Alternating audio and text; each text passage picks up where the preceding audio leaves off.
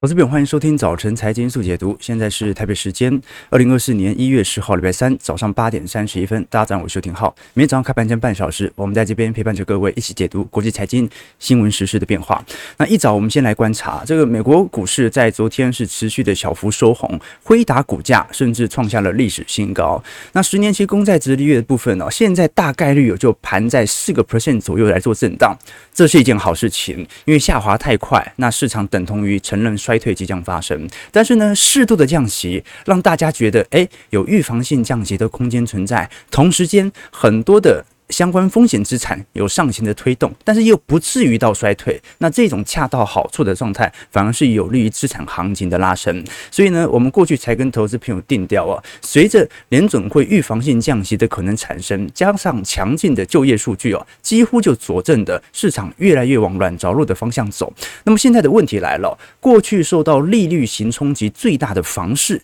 在今年一样会有软着陆的空间吗？所以呢，我们今天分为两个方向来做思考。第一个方向是跟美国利率市场最为联动的美国房市，现在是不是已经完全进入到复苏行情？毕竟它已经连续两到三个季度价格在攀升，但是量能急缩。那随着现在三十年期房贷利率从当时的八个 percent，现在快要跌破七个 percent，那是不是意含着市场的买气即将归来？那另外一方面。哦，台湾本来在去年啦，如果没有新清安的话，这个量能的缩窄应该是更为显著的。但是在十二月份这一次公布的呃全国的买卖移转栋数之后哦，全年我们看到二零二三年哦是站上了三十万栋，诶，等于算是达标咯。虽然还是比二二年少了一两万栋，但至少我们可以承认。啊，没有新青安啊，台湾房价去年的卖压应该会很重哦。那如果新青安的政策持续实施，那即便啊今年啊可能会出现更强制的信用管制啊，或者我们看到建商似乎有缩手的感觉，但台湾房价是不是今年也达到软着陆了呢？今天来跟投资朋友做一些观察，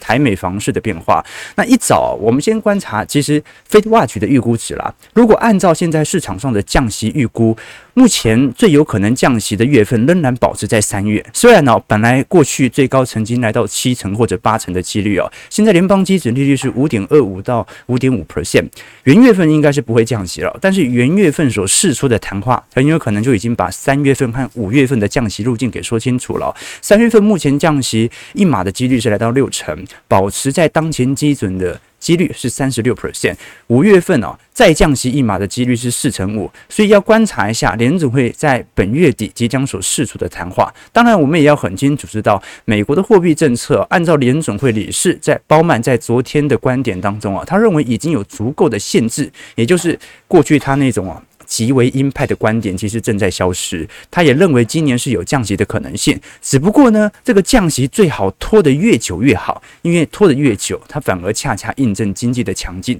降息降太快，那经济肯定是不好。我们根据高盛最新所统计的调查，二零二四年最具交易性的交易主题，第一名不意外。又是降息，这个比例是高达三成啊！也就是，如果市场上的交易都是围绕着降息，那么利率型产品它的联动度反而最高。换句话说，大家为什么那么偏好债券？因为你利率调降，债券是必涨无疑的嘛。那么再来就是部分解封。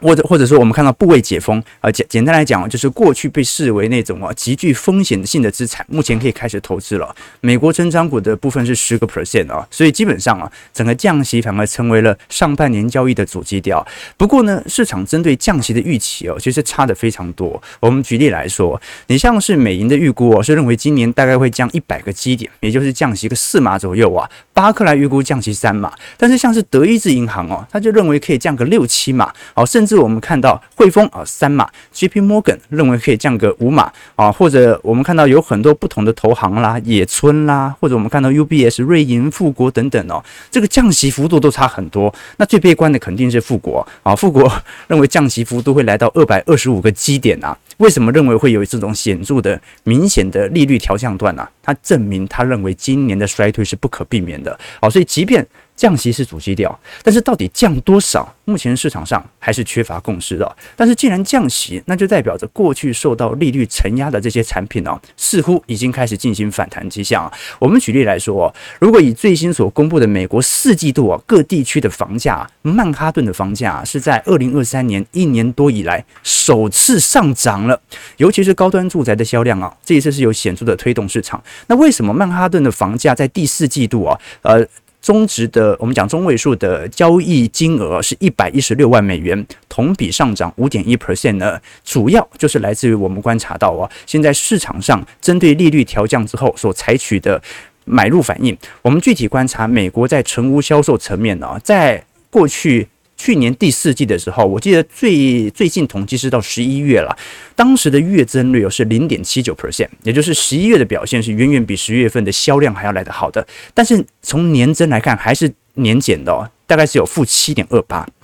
也就是去年的销量基本上一整年哦都比不上整个二零二二年和二零二一年，但是呢，去年的销量每个月正在逐步的好转，就是相对没这么差，没这么差。那很有趣啊，因为过去我们都很清楚，每一次美国的房地产泡沫大概率都是由升息所戳破的。比如说零八年，当时进入了全民炒房的时代，疯到什么程度啊？大家有看过这个大卖空吗？啊，Michael Berry 啊，啊，那就是那几个人演的一部，他不是有一幕是在那个脱衣舞郎里面哦，那个脱衣女郎啊，他一个人拥有三间房。好，那有些人呢是用自己狗的名字来申请贷款哦，房价也在上涨，而且没有人相信房价会跌。但是呢，你看到一开始升息没什么效果，升到最后零六年、零七年，当时基准利率也提升到了五个 percent 以上啊，终于有一天受不了，发生次贷危机了。那很多人就会担心这件事情，所以为什么有些人认为降息可以给他降个六码、七码、八码？好，因为他就认为他就对赌现在是泡沫破灭的时机嘛。但是真的是如此吗？我个人认为哦，其实美国因为采取的是三十年期的呃，我们讲的房贷利率，而且大多数采用固定利率，加上零八年之后市场对于房市的监管啊，相对比较严谨哦。嗯，我们至少可以承认，没这么多人被锁在这么高的利率，所以你要让这些人立即倒债的风险其实不是特别高。目前在美国信贷市场当中啊，大部分违约的也不过就是啊，比较那种呃反应比较高。息利率的，你像是信用卡贷款啊，或者像是车贷的部分。而美国的房价虽然在过去一段时间，我们看到，你看到去年十月份房价涨幅是四点八 percent，全年最大啊，涨幅似乎非常之显著啊。可是如果具体看量能呢、啊，是高速缩窄的啦啊，也就是说，去年美国房市跟台湾几乎一模一样啊，就是上半年几乎都是整个大幅量缩的情况，而这种量缩。它又很多人就是卖不掉，加价卖嘛，所以造成房价的推高。举例来说，我们在排名前二十名的城市当中啊，大部分都是集中在东岸。你像底特律，在十月份的房价同比是增长八点一 percent，然后这个是二零二三年增幅年度最大。再来像是圣地亚哥，同比增长七点二 percent，纽约房价增长七点一 percent，波特兰或者奥勒冈州的房价小跌零点六 percent。那越往西岸，呃，比如说像是加州啦，哦，或者我们看到。西雅图啦，啊，旧金山等等哦，房价是有比较显著的下跌迹象。它也主要来自于很多在后疫情时代，这些工程师开始习惯远程工作，就没有必要一定要待在西岸市场当中了。那为什么会有这种奇怪的现象呢？因为联总会的升息哦。不但是没有让住宅市场显著降温，而且看那个房价，那个房价好像在打脸联准会哦，就是房价居然在高利率的环境底下涨得不停哦。那目前来看，就是因为这一次联准会的升息跟之前不太一样，之前的升息哦，它是一个渐进的过程，比如说加了三四年以后啊，才把利率慢慢的提高到五个 percent 以上。那这一次是一次联准会玩了一个暴力升息，一年多升了五百多个基点呢，所以导致利率环境的突变。那利率虽然很高，可是很多的。潜在买家，他是瞬间望而却步，他限制了房屋的成交数，所以没有很多人锁在这么高的利率，最后形成大规模的违约，因为大家根本就不买房。现过去一年房价涨的是虚的，但是现在当利率一调降的时候，市场的刚性买盘突然全部出现了。为什么？因为终于等到这一天了。因为刚性买盘其实已经支撑了很久啊，这跟台湾在去年下半年的新青安是有一点相似的哦。所以现在第一，房价没有下滑。第二，反而量能正在增高，增加了美国房市有软着陆的可能性。这个就是我们观察到在美国房市的真正迹象哦。所以，在美国房地产市场当中，现在住宅市场啊，第一，成屋库存还是偏低，好，并没有想象中来得高啊。它并不像台湾推案量这么大啊，尤其在成屋市场哦，现在的呃，我们讲的库存周转天数哦，大概还是接近在两个月到三个月。这个二零零六年当时是十三个月。十三个月才能够卖掉一间房，现在是二点五个月，比过去十几年历年以来都还要来得低，所以住宅市场目前来看算是蛮健康的，而且呢，现在量能又在提升。那第二件事情呢，是美国另外一个房地产市场，也就是商用房地产市场。到现在为止哦，还是很差。我们看到《华尔街日报》最新所统计的，美国在办公室目前的商办空置率的部分哦，已经快速的飙高到呃接近十八点八 percent，然后这个已经比一九八六年和一九九一年创下的十八点五 percent 还要来得高，已经是史上最高的美国商办空置率哦。那这项数据基本上就足以佐证哦，这个远程办公哦，它是如何在后疫情时代完全的把整个美国的商办市场哦给大幅改变。我们。我们可以观察到非常有趣的迹象哦，那就是如果是那些真正需要工作的那些商办的地点啊，比如说我们看到啊，你像是呃旧金山啦、加州啦，或者我们看到沙加缅都啦啊，或者密尔瓦基这些地方哦啊，它在西岸嘛，它有很多这种工作的就业机会，尤其是给这种啊软体的啦啊，或者我们看到一些硬体商、科技业的，但是你可以观察到。这一些地区的商办空置率哦，都在疯狂飙升当中，就没有人现在需要坐在办公室里面工作。可是我们看一下东岸，尤其是佛罗里达这边哦，你像是纽奥良啦啊，或者劳德代尔堡这几个地方哦，非常有趣的事情是哦，它的商办空置率啊下滑幅度非常非常之快啊。那怎么会发生这样的情况呢？因为全美迎来史上最大规模的退休潮，啊，有钱能往哪里去，大家就往哪里去工作了，啊，所以现在没有人在加州工作了，但是大家都全部涌入佛罗里达了。为什么？有很多退休有钱的老人呐，啊，他在那边工作，哇，那边的很多的业务啊，瞬间就开始暴增了。好，所以美国的商办不动产哦，基本上是属于比较两极的现象。那美国的住宅市场的确，我个人认为有点软着陆的感觉哦。你要想想看哦，基准利率美国在五点五 percent 哦。房价已经在缓涨的过程，你可以预期今年是有可能来到四个 percent，见到四字头，更悲观一点可以来到三字头哦。那如果见到四字头，你觉得房价难道不会比基准利率在五字头的时候来得高吗？投资给呃给投资朋友做一些思考了。那回头我们来看台湾，台湾当然你要说降息的可能性其实没有想象中来得大了，因为因为根本没升多少嘛。但是呢，我们可以观察到最近台湾在。去年十二月份的建物买卖移转栋数正式出炉了，六都的交易合计是两万三千七百五十一栋，也是二零二三年唯二突破二点三万栋的月份哦。那基本上啦，呃，是全年最佳的单月表现啊，所以 很多人在十二月份 突然急着要上车，本来每年年底就有这样的惯性啦。那由于房市的交易和登记哦，大概是要一个月到两个月左右的时间差，所以十二月的买卖呃建物买卖移转栋数啊，可能也是反映十一月末。的时候哦，所以十二月真正的这些自产出哦，很有可能是一月份会持续的涌现，所以今年元月份六都的。全年呃六都的交易量哦，我觉得是特别值得关注的。那如果你观察各都会区的表现哦，台北市是月减二点五 percent，但是年增幅度是十二 percent 啊。新北市月减三点五 percent，但是年增十六 percent 啊。那其实，在年增层面呢，除了桃园稍微衰退一个 percent 以外，台中增长十五 percent，台南增长三成七，高雄增长两成八，那足以彰显哦。啊，我们至少可以承认，现在市场上的买气的确是不错的，至少比二二年当时下半年的情况好得多，也比二三年那种房市沉寂的感觉好得多。那我们真正要值得观察的几个要件呢？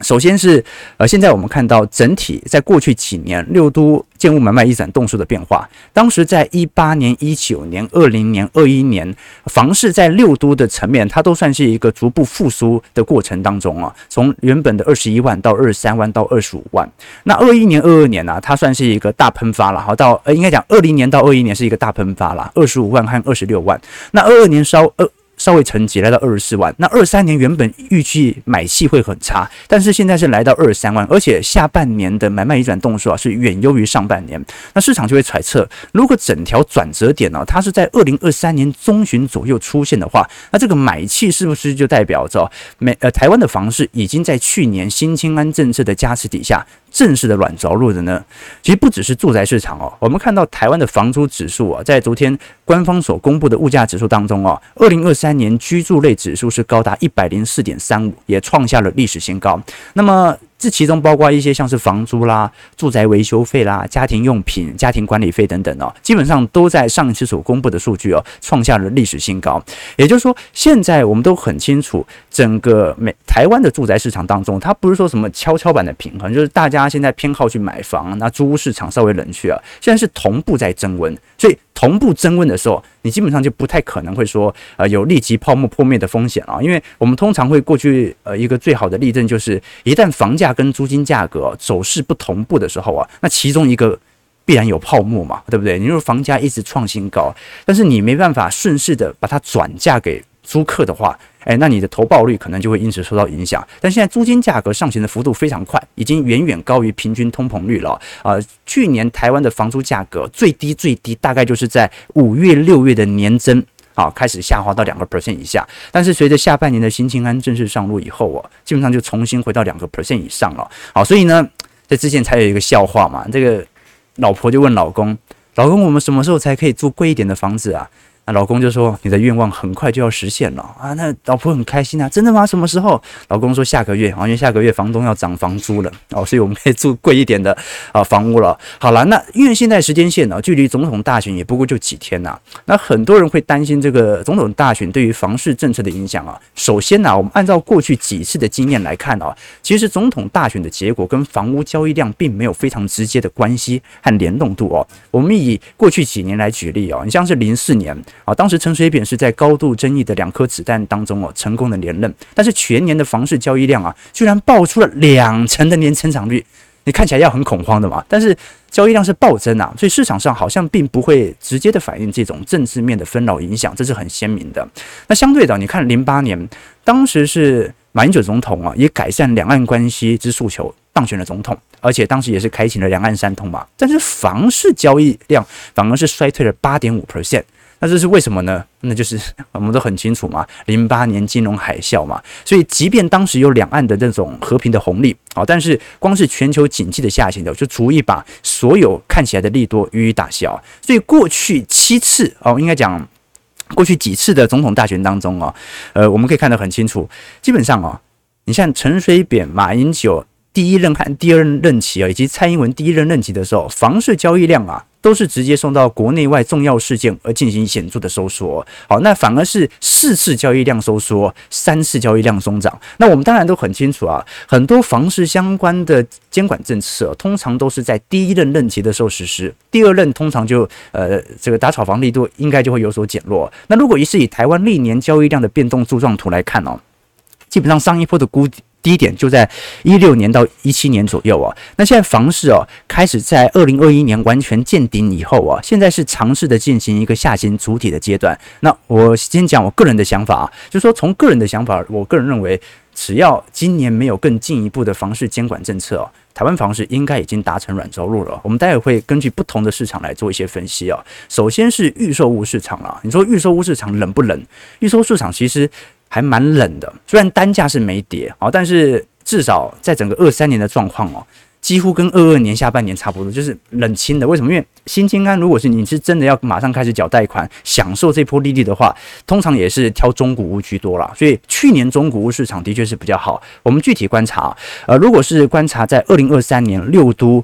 全年的。暗场的情况来做留意，各位会发现一些有趣的迹象哦。首先就是在各大地区的部分哦，个案数啊是衰退了八个 percent。你像是台北直接衰退了两成三，新北市衰退一成八，桃园市衰退一成九啊，基本上就是台南、高雄啊，就是当时台积电热潮在这个案数推推案量比较大嘛，户数的部分也减少了一成五左右哦。但是很有趣啊，总销反而创下。历史新高了。那新案的平均开价也涨了十个 percent，新案的平均成交价涨了一成一哦。所以整个二零二三年的概况啊，其实还是蛮明显的。这个投资客退场的速度算是蛮快的。但是投资客退场之后，新青安就上场了嘛。啊，那新青安上场以后，房价就暴涨了，所以去年就是预售屋其实没有想象中来的这么好，但是房价至少还维持在高档当中哦。那我们也很清楚，为什么现在市场的推案量哦就开始有显著的缩窄了，因为我们都很清楚哦，在整个二一年、二二年哦，住宅的开工量是暴增啊，当时房市大好，所以建商就拼了命的疯狂盖房啊。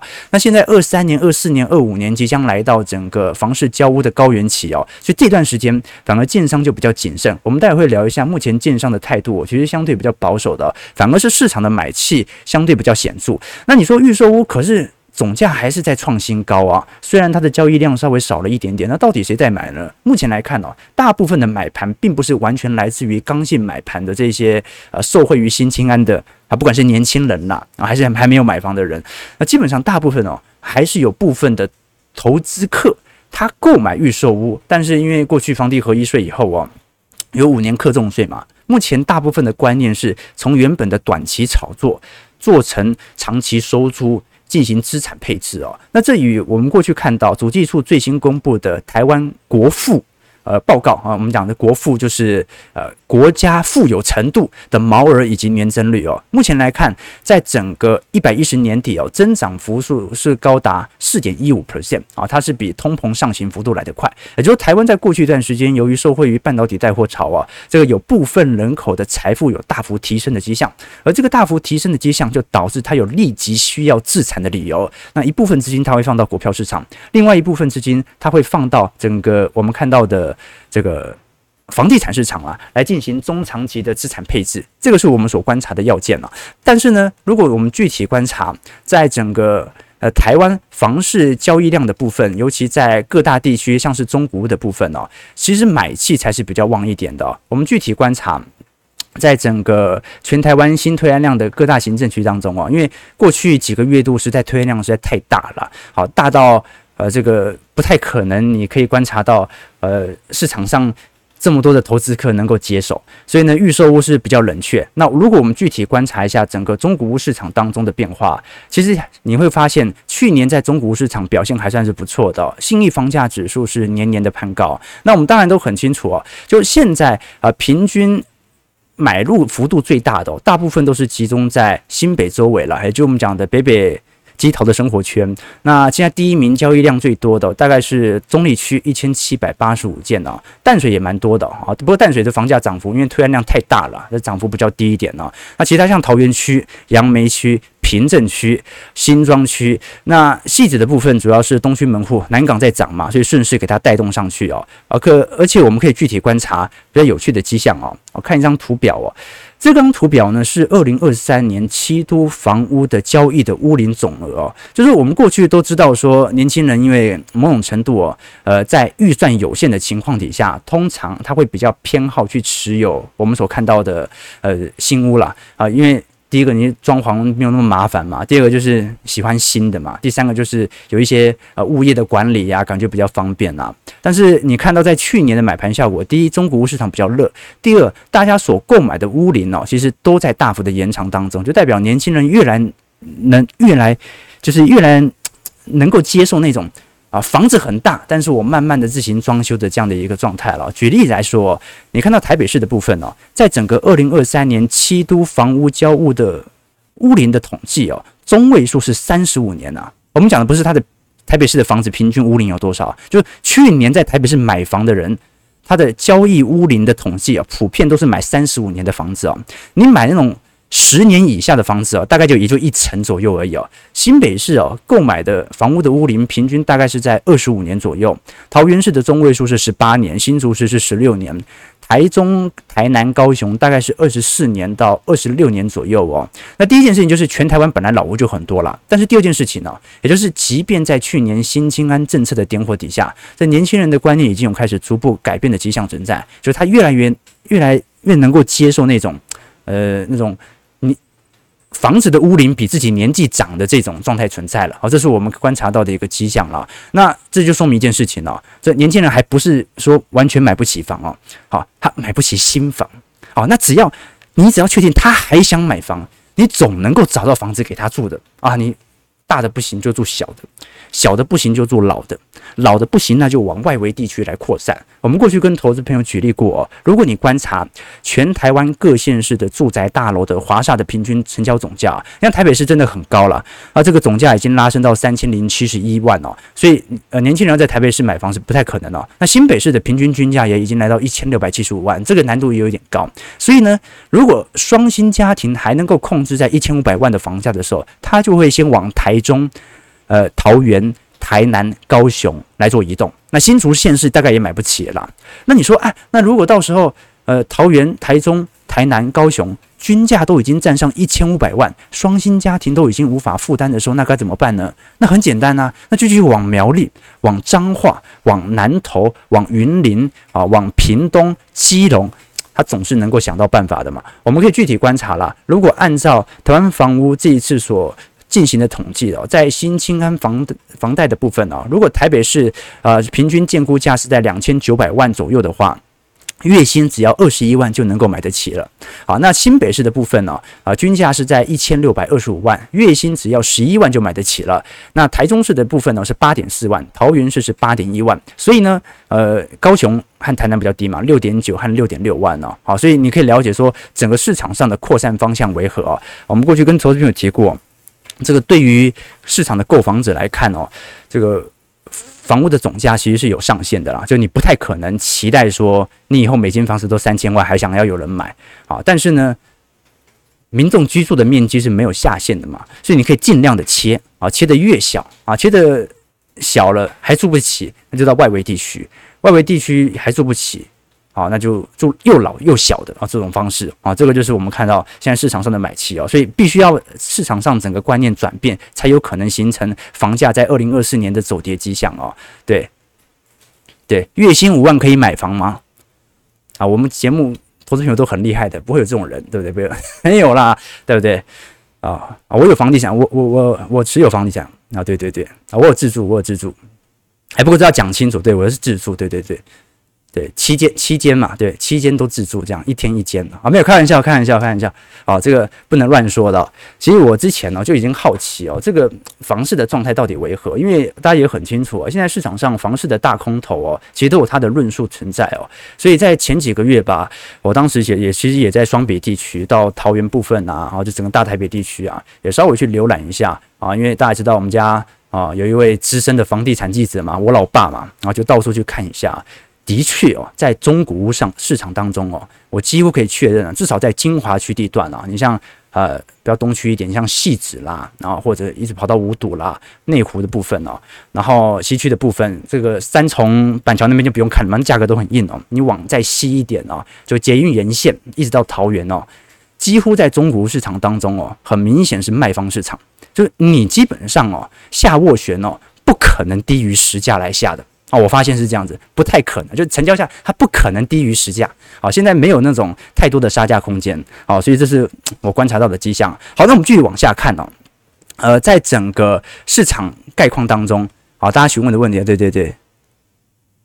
对。不过这种话题很敏感嘛，好，因为大多数呃非投资人哦，他可以接受金融资产的炒作，在台北股市上。两万点都跟他无关哦，但是大部分不能接受这种居住成本的炒作哦。好，但居住本身也是一种商品，对吧？啊，就是我们是要确保大家有地方住，不是确保大家都住市中心，而且买得起房。啊，不过这个议题都很敏感呐，我们还是低调一点点呐。对，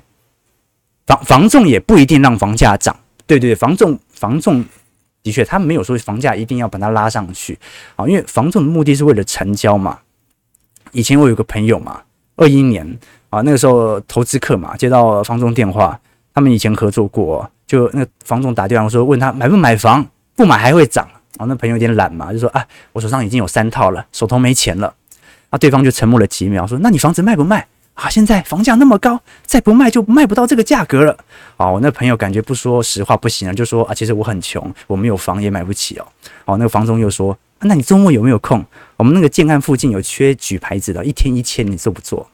怎么样？这个房仲，他也他的目的是为了成交，人家也是混口饭吃嘛，对不对？他的目的又不是为了一定要让房价上涨或下跌，但是呢，他要促成当中成交嘛。OK，好，呃，九点零一分了，我们刚才讲的其实是整个住宅市场的概况哦。可是台湾的商办市场是不是一样好呢？我们可以观察到，如果从最新我们观察到。不管是戴德梁行，还是我们看到啊，重量联行所公布的全台湾在台北市区的商办控制率哦，现在大概是四点三 percent，在全球的新兴市场经济体当中啊，是表现。最为亮丽的一个经济体啊，啊，就是美国的商办空置率哦，随随便便都两成三成起跳的，这个到西岸的部分甚至有到三成多。那中国市场的部分，目前商办空置率大概是一成五到两成左右，尤其在北上广深都是一样啊。但台北市呢，商办空置率四点三 percent 啊，你仔细去看那个现在不管是五九一啦，还是网网络上去查一些商办啊，你会发现哦，大部分空缺的商办。啊，比如说在东区哦，大部分都是那种四五十年的那种老大楼，那种新大楼哦。都被人家 booking 光了啦。我们可以具体观察，其实台湾在商办的租金价格到现在为止还在一个显著的上行过程当中。在去年三季度左右，呃，季增幅台北市是上涨了二点二 percent 啊，仅像是敦北信义涨幅大概是零点九 percent 和一点七 percent，那年增的部分大概都是三个 percent 以上哦。那这主要还是来自于市场上在台商这几年回流以后哦，有大量的商办需求。但是我们都很清楚哦，这过去几年大部分建商正在盖的，大部分都住宅市场了。好，对于商办市场的建置量，其实并没有想象中来的高。那为什么市场上我们看到这么多的好消息，还是有一举空头认为这今年台湾房价是必跌无疑的呢？因为建商目前的做法跟市场的买气有严重的脱钩。怎么说呢？如果我们具体观察，不管是在商用不动产的交易量，还是我们看到全国在不动产的总交易量。目前下行幅度都非常之快，这足以说明哦，你像是过去严总特别提到说，房价可能会有持续修正的空间存在，这就是第一个，就新青安它透支了未来的买盘。那第二件事情呢，是从建商的角度而言，现在看起来非常非常保守，不敢乱推案。而土地的交易量也在大幅的下滑当中。那为什么会出现这种状况呢？其实很明显，那就是建商发现他过去的供给量可能推案量实在太大了。今年二零二四年的推案量是比去年大，所以去今年要有更多的刚性买盘来接手，才有可能会稳住房市哦。所以在这种状态底下，才有人说二零二四年呢是买方和卖方哦这个。对峙的一年啊，这是我们所观察到的迹象啊。但是我们不能忽略一个事实：第一个就是缺工缺料，对于物价的攀升和通膨的推升。那第二件事情是我们观察到，这个建商哦，在过去几年其实已经学得蛮聪明的，他的目标是价稳，就说，呃，他有可能他的推案量变少，但是想也知道，现在在新清安的政策加持底下。它根本就没有任何让步的空间啊！你去暗场，现在的价格其实都很硬啊，对不对？甚至，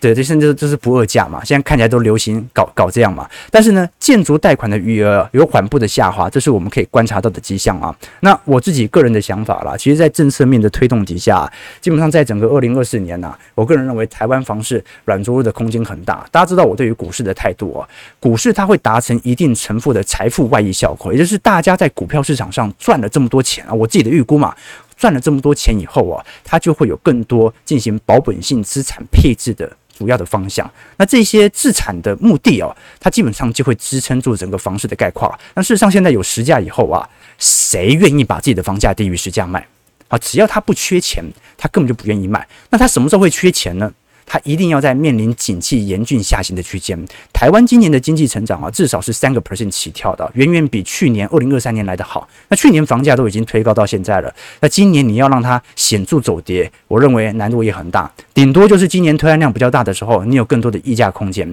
但是要让它低于实价啊，这可能要考验一下好现在持有房地产人的态度了，提供给投资朋友了。好，基本上从呃这个总统候选人的政策，大家也看得出来嘛。对不对？我自己的想法啦，就一个就暴涨嘛，一个是缓涨嘛，另外一个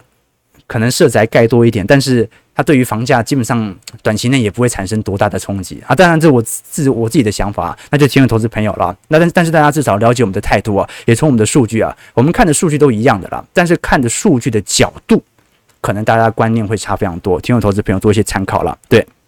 对不对？对。对，居民说问对岸啊，失业百分之二十一，真真打房，对不对？他以前不是有个笑话嘛？他说年初的时候在对岸嘛，啊，他决定把股票出清一半，啊，把这一半呢，啊，要把股票全部出清，把这个股票出清之后拿去买房，结果发现啊，房市也跌了一半了啊，就房子跌了一半了。他把这个房子赎回之后啊，回头一看，哎，这股市它可以全部股票买回来，因为股市也跌了一半。好，那另外一个 啊，就是把那个房子卖掉拿去买股票嘛。啊，结果股票跌了一半，把资金赎回，一回头看，哎，房价也跌了一半，都没损失啊，因为都在通缩，都在通缩啊。对对对对对对。啊，央行升息，房价就下来了。可是全球今年大家都预估会降息嘛，对不对哈？台湾台湾不降就很不错了，我觉得要给他肯定了，对不对啊？房东也怕遇到一个租霸啊，你租霸拿他没办法啊，这倒是这样子啦，对对对。啊，只有小建商容易信用破产啦，建商目前都是购地啊，不推案呐啊，对，因为像囤房税嘛，好，现在现在囤地啊是一个主流的方向，对不对？对不对？啊，是不是买了很多不动产？没有啦，我自住而已，对不对？啊，这个。大家都很清楚啊，其实我们最近会员影片才上了一支哦，到底买房和买股哪一个比较好啊？这买房的流动性这么差啊，这要逃还逃不掉，这这光要把它卖掉就花一两个月，多麻烦啊，对不对？哈，我们只是说从整个全球市场的概况哦，我们不只看到的是整个景气在股票市场的软着陆区间哦，房市的软着陆，我认为目前也正在发生当中。当然啦，具体大家的判断呢，因为台湾的房市过去好像跟总经联动度也不是特别高哈，好像跟央行和行政部门的监管政策比较有关，那就提醒投资朋友多做些参考，看今年会不会采取更进一步的信用管制了。提醒投资朋友，如果喜欢我们节目，记得帮我们订阅、按赞、加分享。我们就明天早上八点半早晨财经速解读再相见。祝各位投资朋友开盘顺利，操盘愉快。